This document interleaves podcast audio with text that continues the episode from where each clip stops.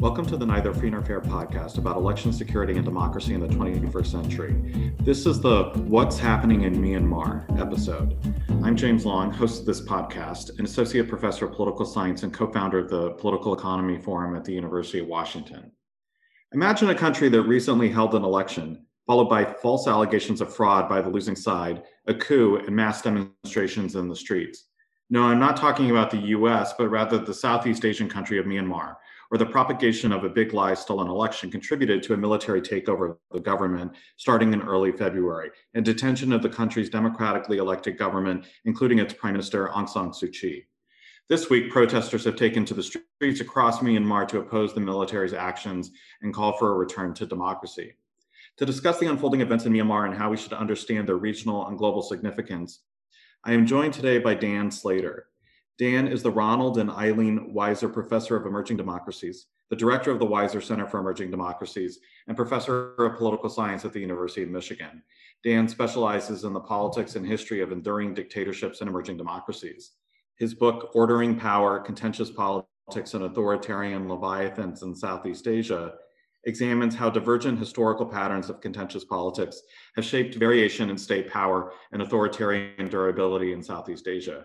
In addition to numerous papers published in academic journals, Dan is also a co-editor, a co-editor of the book Southeast Asia and Political Science, Theory, Region, and Qualitative Analysis, which assesses the contributions of Southeast Asian political studies to theoretical knowledge in comparative politics. I'm pleased to have Professor Dan Slater joining me today. Hi, Dan. Hi, James. Thanks for having me. Listeners can find this episode and previous episodes on our anchor page, Apple Podcasts, Spotify, or wherever you listen to your podcast by searching for Neither Free Nor Fair. Please subscribe and leave a review. If our listeners have questions for us, they can always email us at uwpoliticaleconomyforum at gmail.com. That's all one word, lowercase, uwpoliticaleconomyforum at gmail.com. And please tell us your name and where you're from. So, Dan, to help us understand what is happening now in Myanmar, how we got here, and how we place the importance of these events in a regional and global context, I thought we might go in reverse chronological order. So, first, what are you hearing on the ground right now from your colleagues in Myanmar, and how are things going this week with the growing protests? So, the protests are getting bigger. Um, I think uh, the protest yesterday, which was Friday in uh, in Myanmar, um, have been the biggest yet. And I think it's it's important to note that they're a more diverse and eclectic um, set of protests than we've seen in the past. So the people of, of Burma or Myanmar have an incredible track record of getting out in droves whenever the military tries to take things away from them. Uh, but it's often been the students or the monks, the Buddhist monks, who have been the most prominent uh, faces of these protests and this time it's really it's the whole country you know uh, you're seeing protests from a lot of ethnic minority groups uh, the civil service there's been a lot of strike activity from within the state apparatus itself um, which is causing a lot of i think headaches for the the military.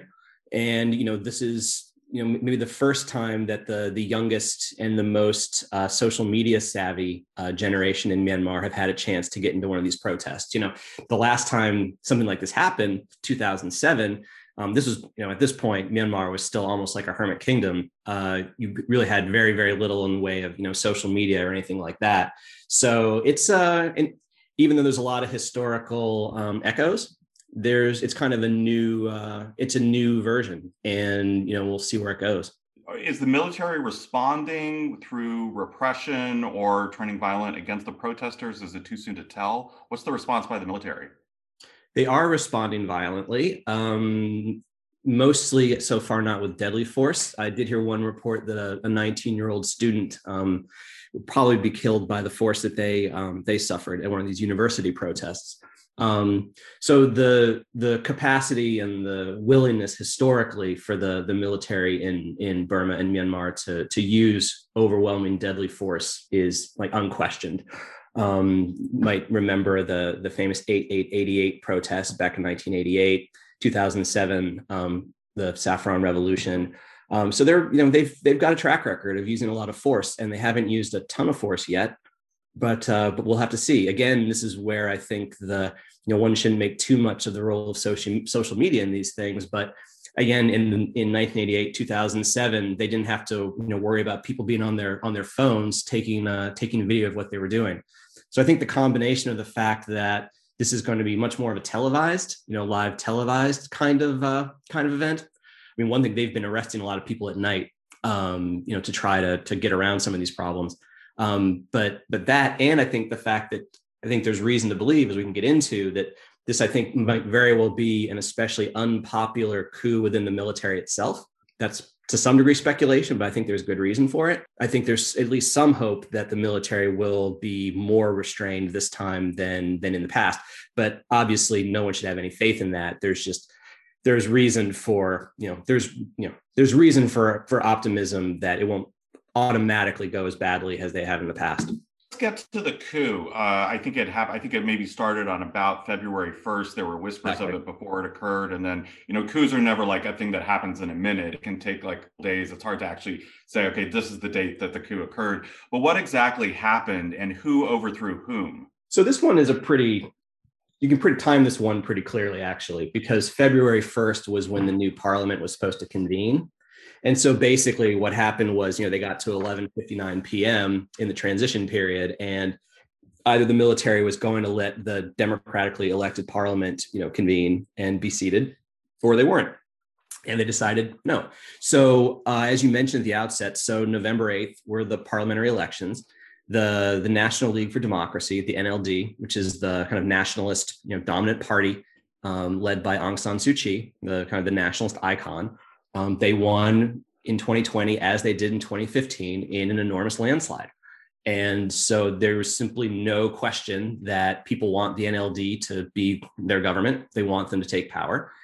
But the thing is, is that the as part of the whole reform process, which I guess we can get into in more depth, but the military controls an enormous part of the state. They control all of the security related ministries.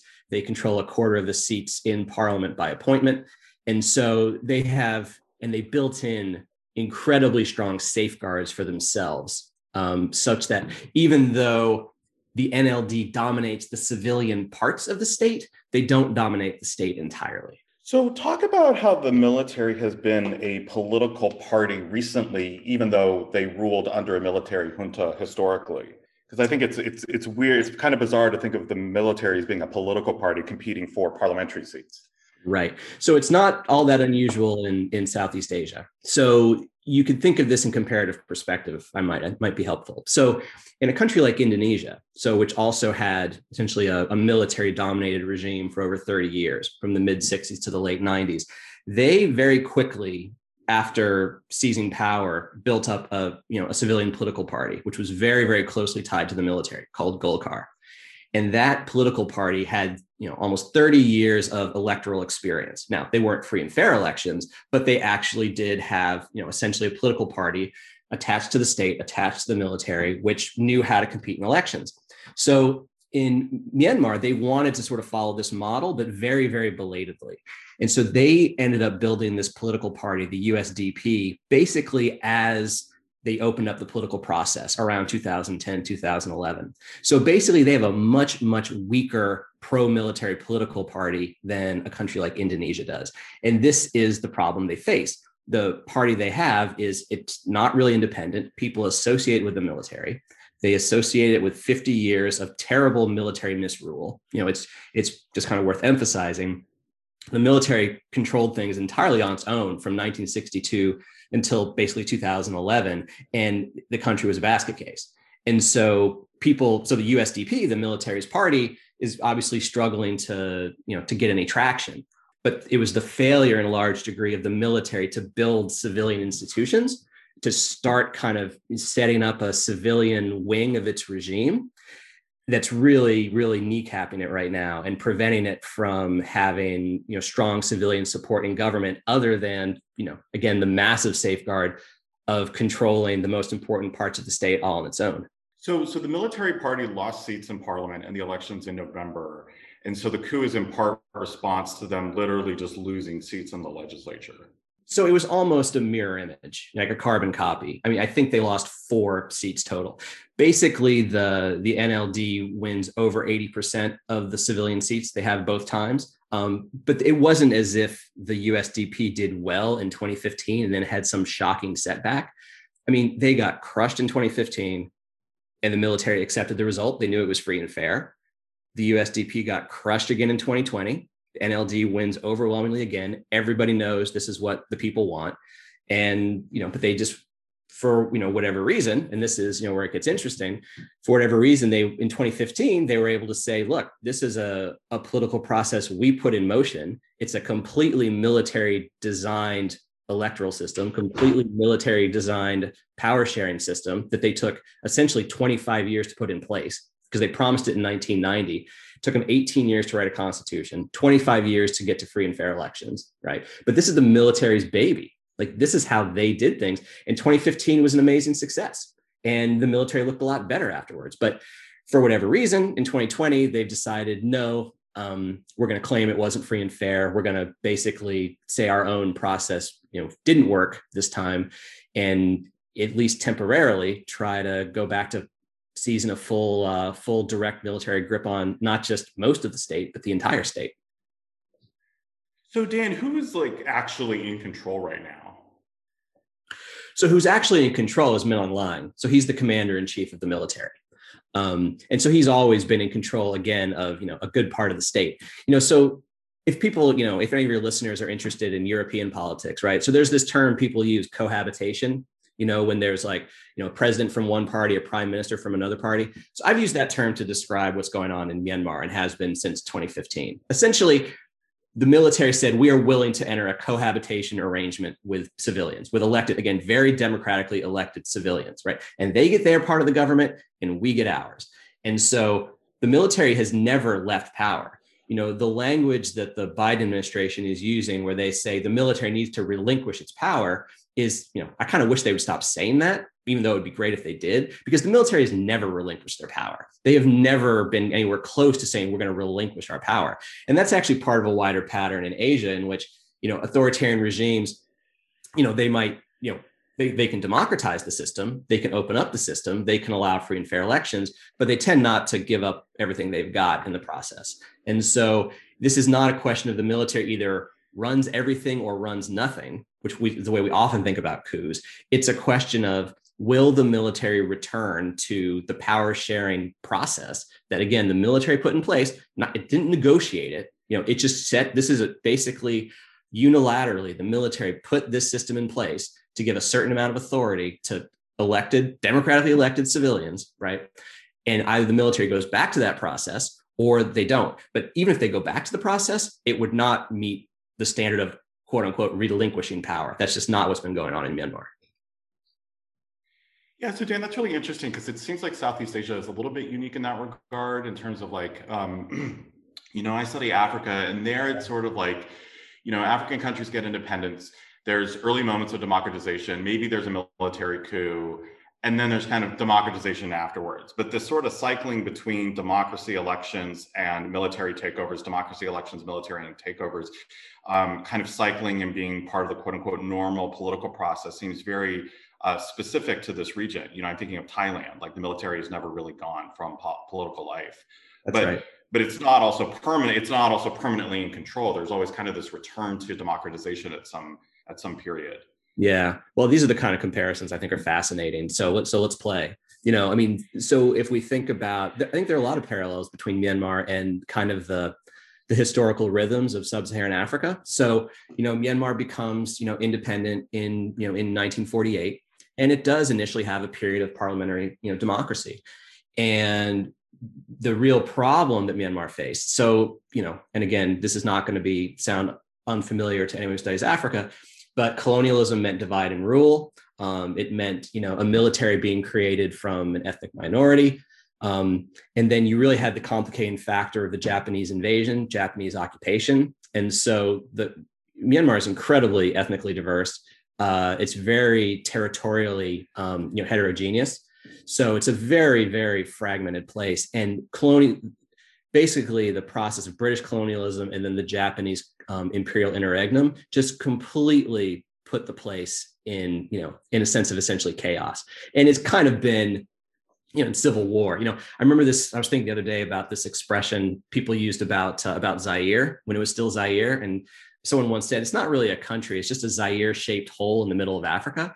And i was thinking about that yeah rotting carcass i think. I'm trying to think of who called it rotting carcass. If it Ouch. Was, that's, uh, that's, that's, it, might that's, be, it might be Crawford Young. Somebody, yeah. yeah. somebody called it a rotting carcass, and that's a great metaphor. This idea of like it's like a in a in a sense, Myanmar's not a country; it's a Myanmar shaped or Burma shaped, you know, hole in you know on mainland Southeast Asia. I mean, of course, that's an exaggeration, but the there's a way in which you just, you shouldn't start by thinking, oh, well, this is just a country where the people are all the same, and it's just so diverse, and there's been such a history of conflict. So the the vital thing that happened in Myanmar, in, in, in my view, is that after 1948, the country just descends into this slew of regional rebellions and separatist rebellions. And this is really the heart of why the military plays such a huge role in political life. During that decade, they basically came to the opinion we are the only group that can hold the country together. We can't trust civilian politicians to do so. And so, you know, first in 1958, they do one of these kind of caretaker coups, temporary. Then 1962, they take over for good. But it's been the fact that they have this ongoing military mission of kind of internal pacification. I mean, basically, the British show up you know the as of 1885 you know they disrupt every political institution in Myanmar. It's kind of like it reminds me of the Iraq invasion, honestly. Like you go and you just wipe out the regime. You wipe out, there's just nothing there. And essentially, Myanmar is still trying to be pacified. The military is still trying to pacify the place, you know, just like the British were 100 and, you know, 125 plus years ago. Um, and so the military plays this plays this huge role. But there was this moment, you know, it's not unlike a lot of uh, you know African cases where you had initially some kind of democracy, then it goes into single party rule because whoever had the initial advantage just ends up staying in power. It's just 1962. You know, it, it could be you know the the AFPFL was the old uh, ruling party they get wiped out like you know, someone like Nkrumah gets wiped out, right? Same kind of thing. It's just the military's had more staying power in Myanmar, and the puzzle is why. And to me, the heart of it is these regional rebellions and the ways in which that has given them a, a, pretext for not just ruling but ruling without civilian support. That's what makes it so unusual is in most places where the military rules for any length of time they've got at least some civilian support. Like think about egypt right now right? So the, the reason so many people in egypt are willing to accept military rule is because they think the military saved them from the muslim brotherhood right? The reason people in Thailand. I mean, it's not a popular military regime, but it's got more popular support than the regime in Myanmar because people think, well, the, the, the, military, first of all, they defend the monarchy and, you know, they might love the monarchy, but also they kept this, uh, you know, Thaksin Shinawatra, the, and the Thai Rak Thai and these, you know, the political parties, you know, this, that, that they set up from, from winning power. So the military usually can, has to have some kind of civilian alliances if it's going to rule for any length of time. Myanmar is the enormous exception to that rule. And right now, you're saying that there's kind of a not a rebellion, but a pro or a mobilization in all parts of the country against this most recent coup. It's not just in Yangon. It's not just in one region. It's nationwide. Is that correct? Absolutely. So, Dan, one thing that people always talk about when they talk about Southeast Asia is they, you know, they never sort of put a country's politics in isolation of the region and, you know, even broader sort of geopolitics writ large. So I'm curious what the role of China is. If China is supporting either the the uh, NLD, the democratically elected government, or the military, and then also sort of where the Biden administration is. Far. I know they've only been in office for a few weeks, and this is a, I guess right. this is sort of the first big international crisis that they've dealt with. But yeah. if you could talk about kind of the global or regional politics of it. Yeah, I'd be happy to. No, it's a big part of the picture for sure. So basically, the they started these political reforms, these kind of preemptive political reforms the military did in, in 2011. And a big part of the story was geopolitical. Basically, because Myanmar had been so, you know, such a kind of a rogue state, isolated, um, under sanctions, not not as extreme as a North Korea kind of case, but you could kind of think of, you know, it's not a bad starting point. Like, oh, okay, think of Myanmar a little bit like North Korea, right? And so basically by default, China had really become economically dominant. And again, you as an Africa scholar will get this. Myanmar was very, very into the non-aligned movement, right? Myanmar, you know, when they were Burma, very, very into their independence. They do not want to be too dependent on any single outside power. And that's true across Southeast Asia. But in, in Burma, in Myanmar, it's like, it's really, it's national ideology. And so a big reason they started doing reforms was because they did not want to be too dependent on China. They wanted to make sure they could get, you know, Western investment, investment from wealthier Asian countries as well, and just spread out their dependencies, right? Not be de- too dependent on China. So basically what then happened was is then over the past 10 years this reform process has been incredibly successful. You know, it's the economy's done better. I mean, COVID is a disaster. Um, the the genocidal violence against the Rohingya is obviously a disaster. Um, that's a much deeper story. That's not really about political transition. That's just about the eternal problems of you know a country that sees itself as you know one religion, one ethnicity, trying to to rule over a an incredibly diverse place. That's a much deeper story. Um, but the decade has been very successful politically, economically, socially. The country's never had a better decade you know than this past one okay and so basically so if when china looks you know when the elections happen china congratulated the nld on winning. China has no stake in seeing myanmar be a military regime. What china wants in myanmar is stability.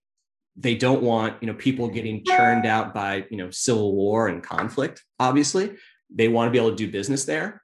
They would like to see you know a continuation of a stable power sharing arrangement between military and civilian officials. So China is not going to be happy about this coup at all. Um, and in fact, even though the the narrative and the rhetoric about you know democracy versus authoritarianism, of course, is you know pretty baked into the way you know the U.S. talks about the world, especially you know Biden as compared to Trump.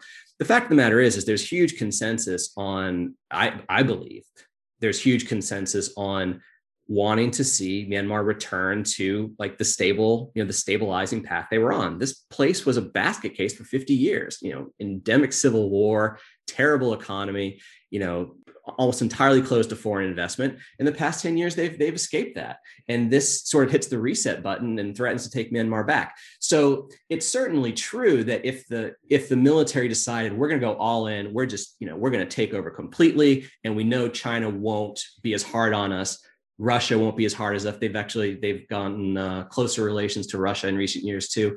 You know, China and Russia will be less hard on us than say you know Japan, the United States, you know South Korea. So I think there's there's certainly differences, but this is not one of these cases where you know China is licking its chops and saying now they're back in our camp and they're out of the American camp. I mean, I think everybody wants to see Myanmar continue to succeed like it has in the past decade.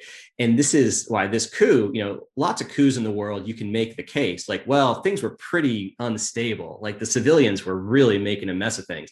You know, the military, you know, we don't like military rule, but wow, you know, this might actually stabilize things for a little bit. That is not what this is. This is a deeply, deeply destabilizing move by the military. And China's not happy about it.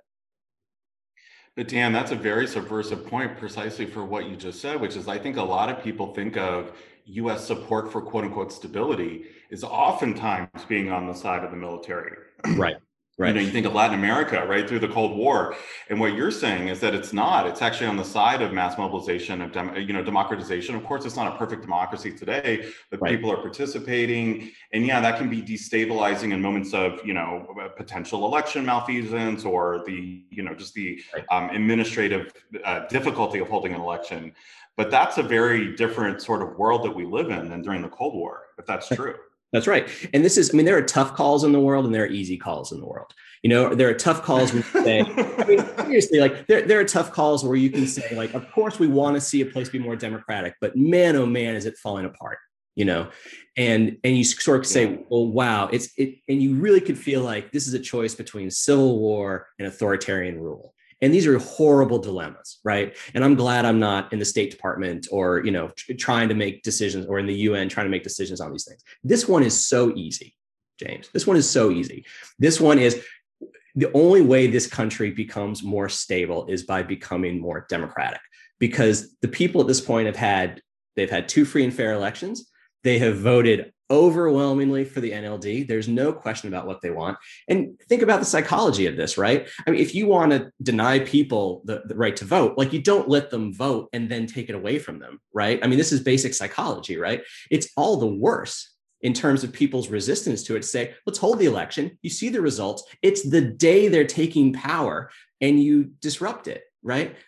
So the level, of, I mean, the levels at which this was just not strategically done and not almost i would say rationally done from the perspective of the military i think is striking and that's one reason why i think there's a pretty good chance as we look down the road we might look back on this and say this wasn't unlike in the past this wasn't a coup of a highly unified military as much as this was a coup basically done by Aung Hlaing, by the commander in chief, because he doesn't want to retire from politics.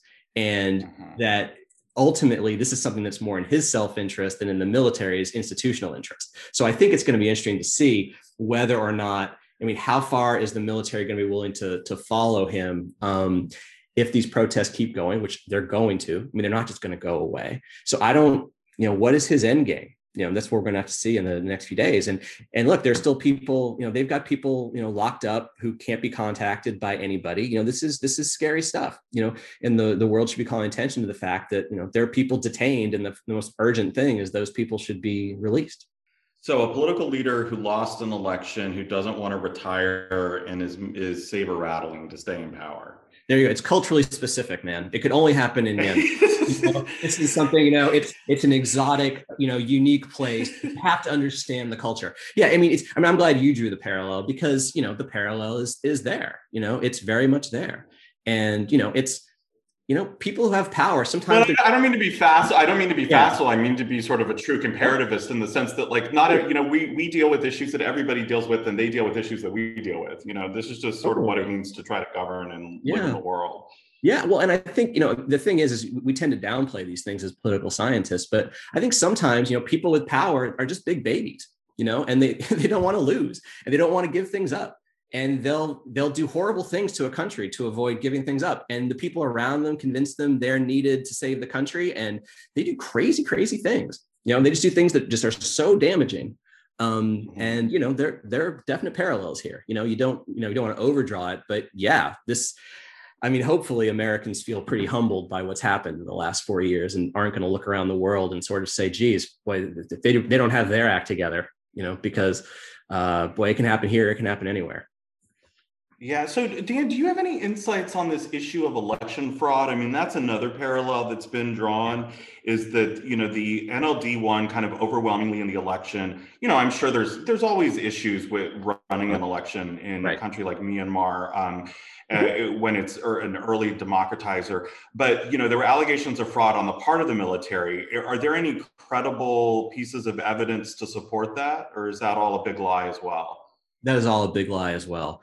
Um, so I, I, had the the privilege of of getting to monitor the 2015 elections. Um, and yeah, these are you know this is a very very poor country. There's not a lot of experience, but I was extremely impressed. And you know I was you know staying in the same hotel with you know essentially all the observers, and everybody was giving their reports from you know around the country. You know, it you know these are you know by international standards these are free and fair elections you know and they were again they were monitored and you know this is it's not as if the election commission is just you know packed with a bunch of nld hacks or anything like this. Like this is and again the results were exactly the same you know there's no mystery here right about why you get this election result. It's just it's absolutely as plain as the as the nose on your face right? That whatever you know if there were problems in administration or whatever like there's just there's nothing that rise to the standard of you know of a major fraud.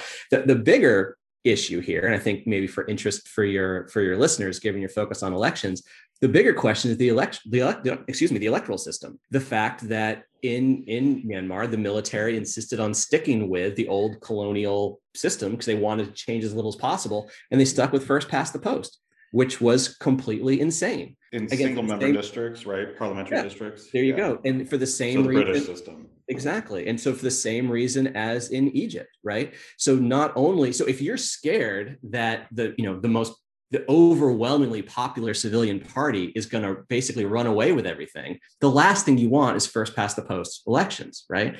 And so if you if what you want to do is set up a system where you're not very popular party can gradually gain strength and have more seats and basically vote with you in parliament because the military's got 25% of the seats you set up something proportional right? So you know as we're having these debates in the united states about you know does democracy require more proportional election system right I think a big lesson here is, you know, and again, Egypt is another, you know, example A, you know, exhibit A, this is exhibit B. In transitional democracies, you've got to build in some kind of proportionality into the system to kind of encourage power sharing in some way because when these you know when when outside forces can win these elections and very quickly wipe out the old guard it might make us feel good um, but it can be very very destabilizing and so one possibility here is that the, what the military will do is say, okay, okay, we, we need a mulligan, you know, to to quote our distinguished senator. we, we, need a mulligan here, right? Um, and let's let's you know hit rewind. We'll you know, and we'll re- start the process again, but do it a little more like Thailand did. You know, maybe shift up the electoral rules a bit to make sure the NLD doesn't win as much as they win. Maybe even ban the NLD, you know, because in Thailand they've been banning political parties, you know, and banning candidates left, right, and center. And so it could be that they're like, okay, we didn't quite have all the wiring right, so let's rewire this thing and go back to where we were. Um, that's an, you know, I think an optimistic take. Um, We'll see if that's what they end up doing, but that's certainly one possibility. So I think that the big, the really interesting thing here for like a podcast on elections is the way that electoral rules matter so hugely in these transitional settings. Yeah, I think that I mean that's a great point, and and a lot of at least the British, the former British colonies in Africa did the same thing: single member, simple plurality seats for Parliament, and that just allowed people to sort of become not not only did I think it contribute early on to sort of the rise of the one party state, but then once it democratizes, you have these people that are just very strong locally in kind of these factions or coalitions, and they're very hard to get out. Absolutely. And it's very, I mean, you can have a party that truly has 30% support across the country, but they don't have majority support in any one yep. uh, congressional district, you know, the equivalent of a congressional district. So that 30% never gets representation in the parliament, even though it has, you know, in a proportional setting, it would, you know, presumably get something like 30% of the seats. Exactly. And this is why you could say, well, they, you know, the, the military, they covered their, you know, they covered their, shall I say, bases. Um, they covered the bases. They took, they made sure 25% of parliament was appointed to them. You know, you, you take 75% to change the constitution. So the military's got veto power over over any you know fundamental changes to the system. So they don't really need the usdp to do well in elections. And so in 2015 you know you know again i was there and everybody's like whoa you know the usdp got crushed the nld won big. The military is not going to accept this result are they? And at the time i said of course they're going to accept the result. They they set up the system so they knew the nld was going to win big. They probably did a little worse than they thought they were going to do um, but you know they've built in safeguards for this. And again, this is their process. Like the military has been bragging for you know 25 years, we are going to get the country on the track to a, a disciplined track to democracy. In 2015, it looked like they pulled it off. You know, so the puzzle in a way is why why would it bother them so much in 2020 for the USDP to do exactly as badly as it did in 2015? Why are they more upset five years later than they were five years ago? And it's not as if the NLD has spent the last five years, you know, attacking the military. I mean, everybody knows about what Aung San Suu Kyi did about the Rohingya, right? She goes to The Hague like she goes to the hague to defend the military right i mean she is bent over backwards you know to make sure the military doesn't doesn't oust her and if you didn't understand why before you better understand now i mean it didn't take much of a trigger for them to say, no, we're just going to throw you out and lock you up again. So she's been walking on eggshells to say the least. And I mean, I don't know. It's just kind of, it's just kind of crazy to think that there's something that happened in 2020 that makes them, you know, kind of blow the system up. Whereas in 2015, they were able to accept the result with a lot of magnanimity. They looked pretty good. Again, this is their reforms. This is their system. It's stabilized the country. We just had a very successful decade. And then you do this well, then, Dan, could the, I don't want to say stabilizing force, maybe that's too generous, but could the stabilizing force then of a pacted transition back to democracy actually come from within the military itself? If they feel like this guy at the top is just kind of being a big baby and they they kind of want to get back to the status quo where they were in 2020 would they work with the nld to make sure that happens or would they sort of have an internal fight within the military to make sure it happens I mean, it's really hard to know. I mean, the thing about the, you know, the fundamental fact about the the military in Burma and then in Myanmar is just how cohesive they've always been and how they've always been able to keep any of their dirty laundry, you know, out of public sight.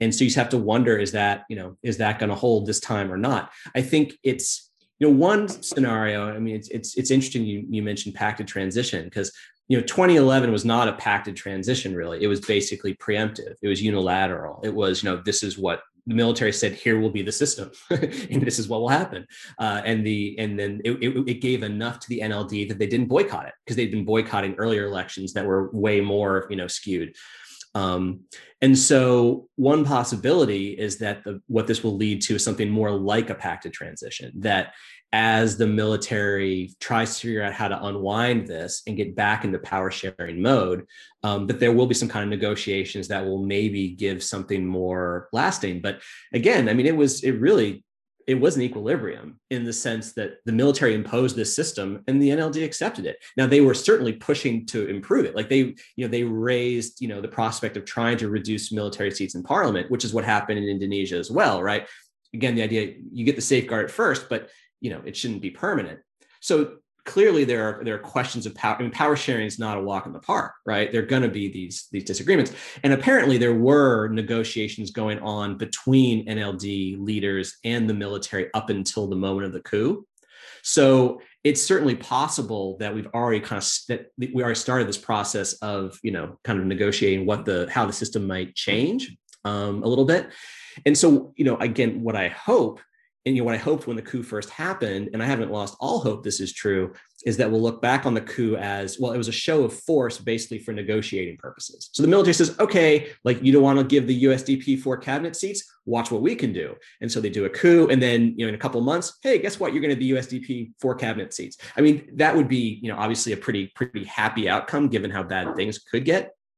Um, but if we think of this as a kind of like, you know, the military using this as a bargaining chip, that it can always say, we can always just pull the plug on the process, you know, so you're going to give us more.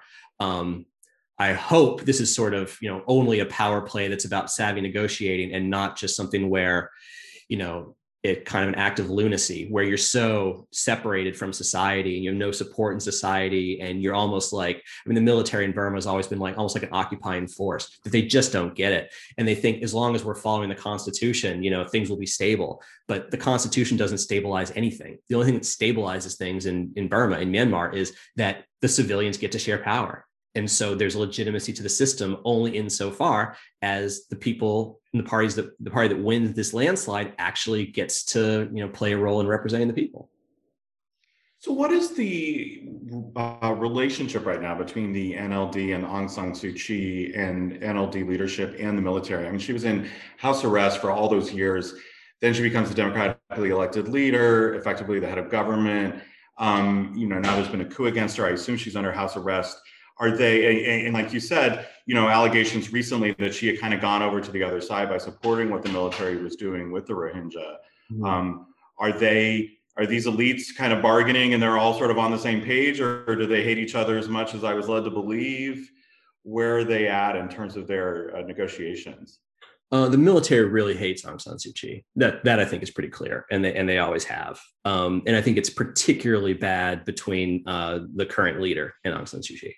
So I think part of this is about those two you know personalities in a way, and they're both proud. They both have a lot of power, um, and so having those two you know both in the positions they're in is not necessarily going to you know go go so smoothly. Um, you know, I mean, we'll see what they're doing. I think the main thing I suspect they're trying to do, not just by locking her up, but by locking up her, um, the the rest of the civilian government. They've um, they've arrested a good friend of mine who's her closest economic advisor, um, an Australian professor named Sean Turnell. So he's still, you know, he's still you know under arrest um, and i can only imagine that they're i mean think i would think of it not as negotiating but as basically as interrogating um, you know, and you know, negotiating under circumstances where you're under arrest and can't see a lawyer, that's not negotiating, right? Um, and I and I suspect what they're trying to do is dig up as much, you know, dirt or anything they can use to justify banning the NLD um, and banning Aung San Suu Kyi from politics permanently. And they already make she can't lead the country because they wrote the Constitution to exclude her, right? Because she has foreign-born children, so they wrote the Constitution in a way to make sure she can never formally be, you know, the country's leader. Um, but just informally. Um, so I think this is still, you know, again, negotiation is way too soft of a word for it. But they're the military, you know, is as an institution is trying to see what they can get, see if they get an even better deal than they already had, which is an extraordinarily good deal. Um, and then we'll see. But it's uh, this is part of the problem. Is you know, I mean, Aung San Suu Kyi is kind of the Gordian knot here, right? That you could say you could say things like, well, we'll wind things back a little bit, and we'll have a few more safeguards, and we'll you know we'll ensure that you know the cabinet or certain ministries or like these kinds of you know soft kinds of politics.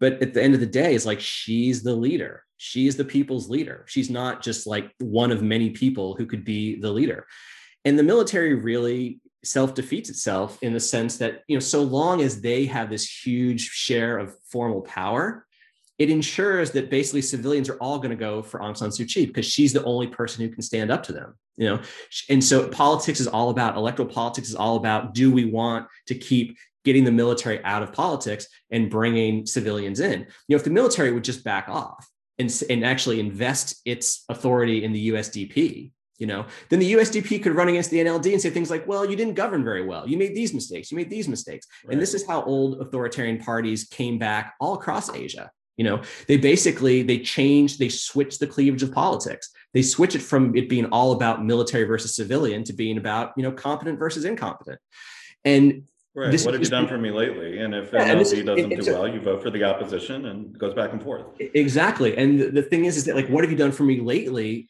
As long as the military doesn't get out of the way, what Aung San Suu Kyi has done for the Burmese people lately is she has been their champion. She's been the, mm. the person who has, you know, done the most to get the country out of essentially, you know, military occupation, you know? So her iconic status within Myanmar, even though she's lost her human rights icon st- status outside of Myanmar, but within within Myanmar, she still has this status. And I don't know, you know, I don't see what a solution is that's going to actually be stabilizing that just excludes her entirely. It's the military might be hoping they can pull it off. They find something that discredits her or something like that. But it just seems like such a, a hail mary to think they could do that. You know, it's it's a real problem in terms of you know anything other than. I mean, it's hard to imagine any stable power sharing arrangement that could be very different from the one they've already had for the past 10 years.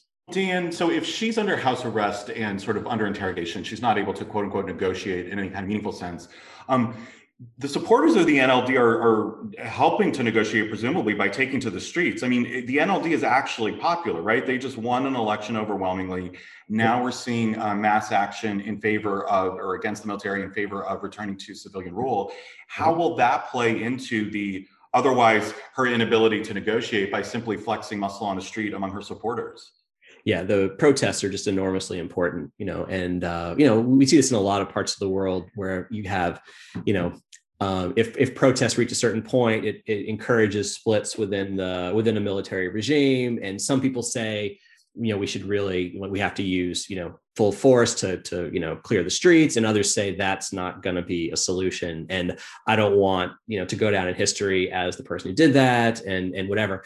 And you know the the police even i think there have been some signs there might be a little bit more um you know unhappiness within the police um that they've been a little at times at least uh been a little lighter on the protesters um you know let them march through in ways we thought they wouldn't. So um yeah, the question is, will basically the protest be such that, and particularly these strikes, you know, so things like, you know, hospitals and the civil service, like if the state just goes on strike, you know, and the, basically the, the, the, the civil service refuses to work unless the NLD is returned to power sharing arrangement, it really causes, you know, very big problem for the military. Obviously, the military doesn't want to, you know, they don't want to do the, the, the daily dirty work of, of governance, right? That's not what militaries are there for. They want to, they want to fight insurgents and they want to run businesses and they want to, you know, be able to, you know, you know they want to be able to stand tall and say you can't you can't mess with our prerogatives right? I mean, they don't want to be running the healthcare system. They don't want to be you know running social services. Like they they didn't do it for 50 years when they were in power. They, they're not going to do it now.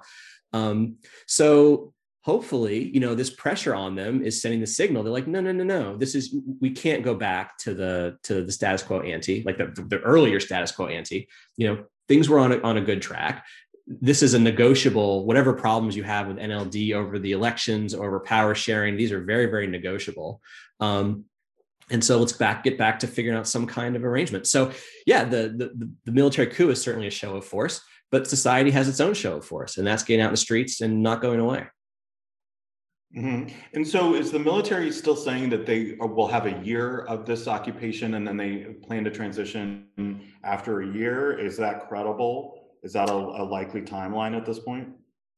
Um, I wouldn't put too much stock in that. I think that basically the reason they said a year is it's because it's what the Constitution allows. And one one way the military stays cohesive is they they're all very invested in this Constitution that they put together, and so that's what the Constitution allows.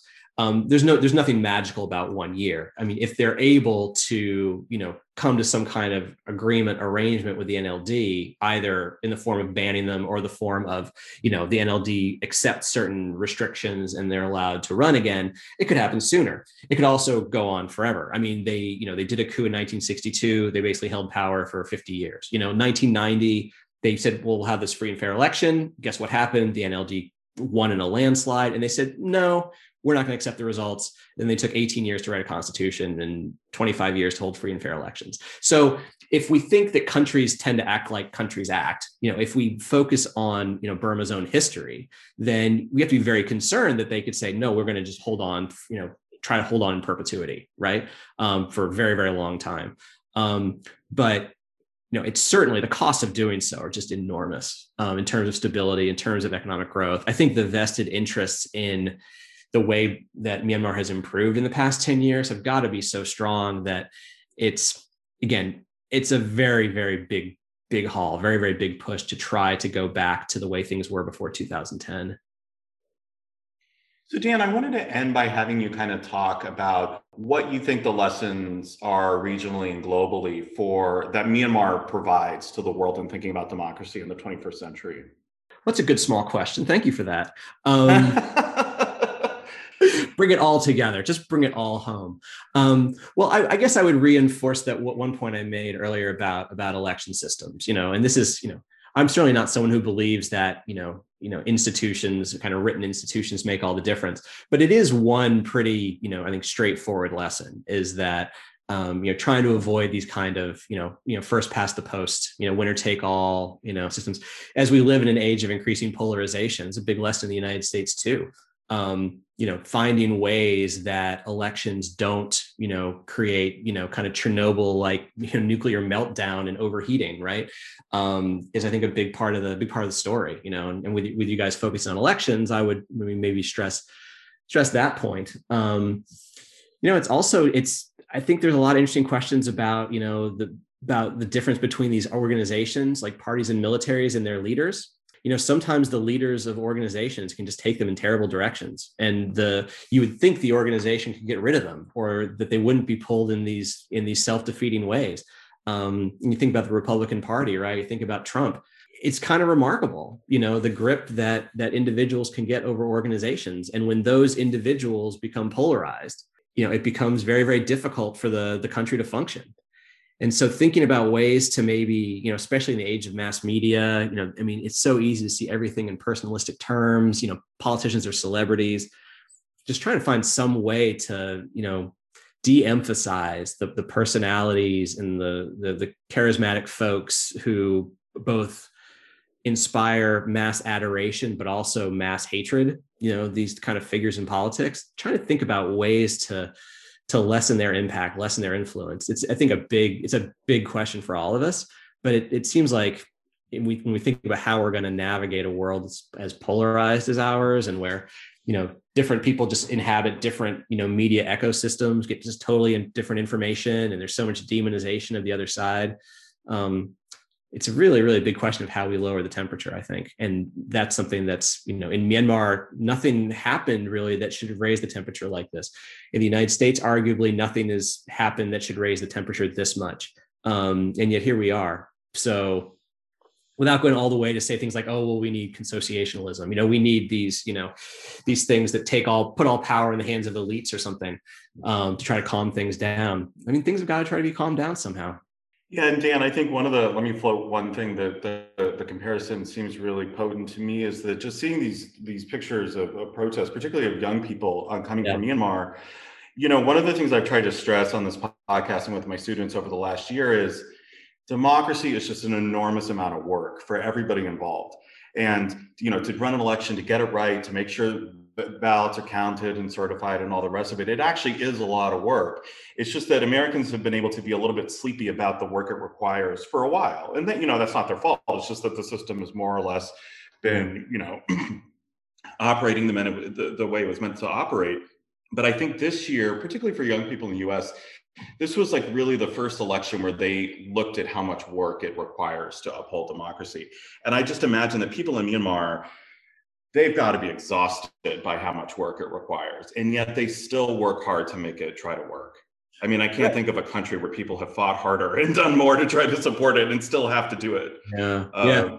Well, there's another, and I, I, think maybe again more of a hopeful lesson here, right? Is that if you look at these protests, there it, it can be the work of democracy can also be joyful work you know and if you look at the humor and you look at the the you know kind of the festival like nature at times of, uh, of, of some of these protests um you know that i mean part of what you know if it were just you know if it were all just rational choice and it was you know po- taking part in politics is costly and so why not free ride I mean, if people can find some sort of joy in it, some kind of purpose, some sort of um, collective, you know, purpose to their lives, and especially you know, like with COVID and the amount of time we've all been, you know, quarantined and isolated, you know, if you know the work of democracy can be made, you know, can be made joyful, um, you know, then maybe that'll give us more, you know, more spirit, more energy to to keep pushing for, fighting for, you know, the the right to self government, which is you know under threat everywhere, to be honest. Well, I think that's a great place to end. Uh, Professor Dan Slater from University of Michigan, thanks a lot for joining me. I really appreciate it.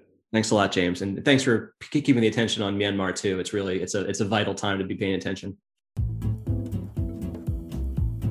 Thank you for listening to the Neither Free Nor Fair podcast. Please feel free to listen to our other episodes on iTunes, Spotify, SoundCloud, or wherever you get your podcasts.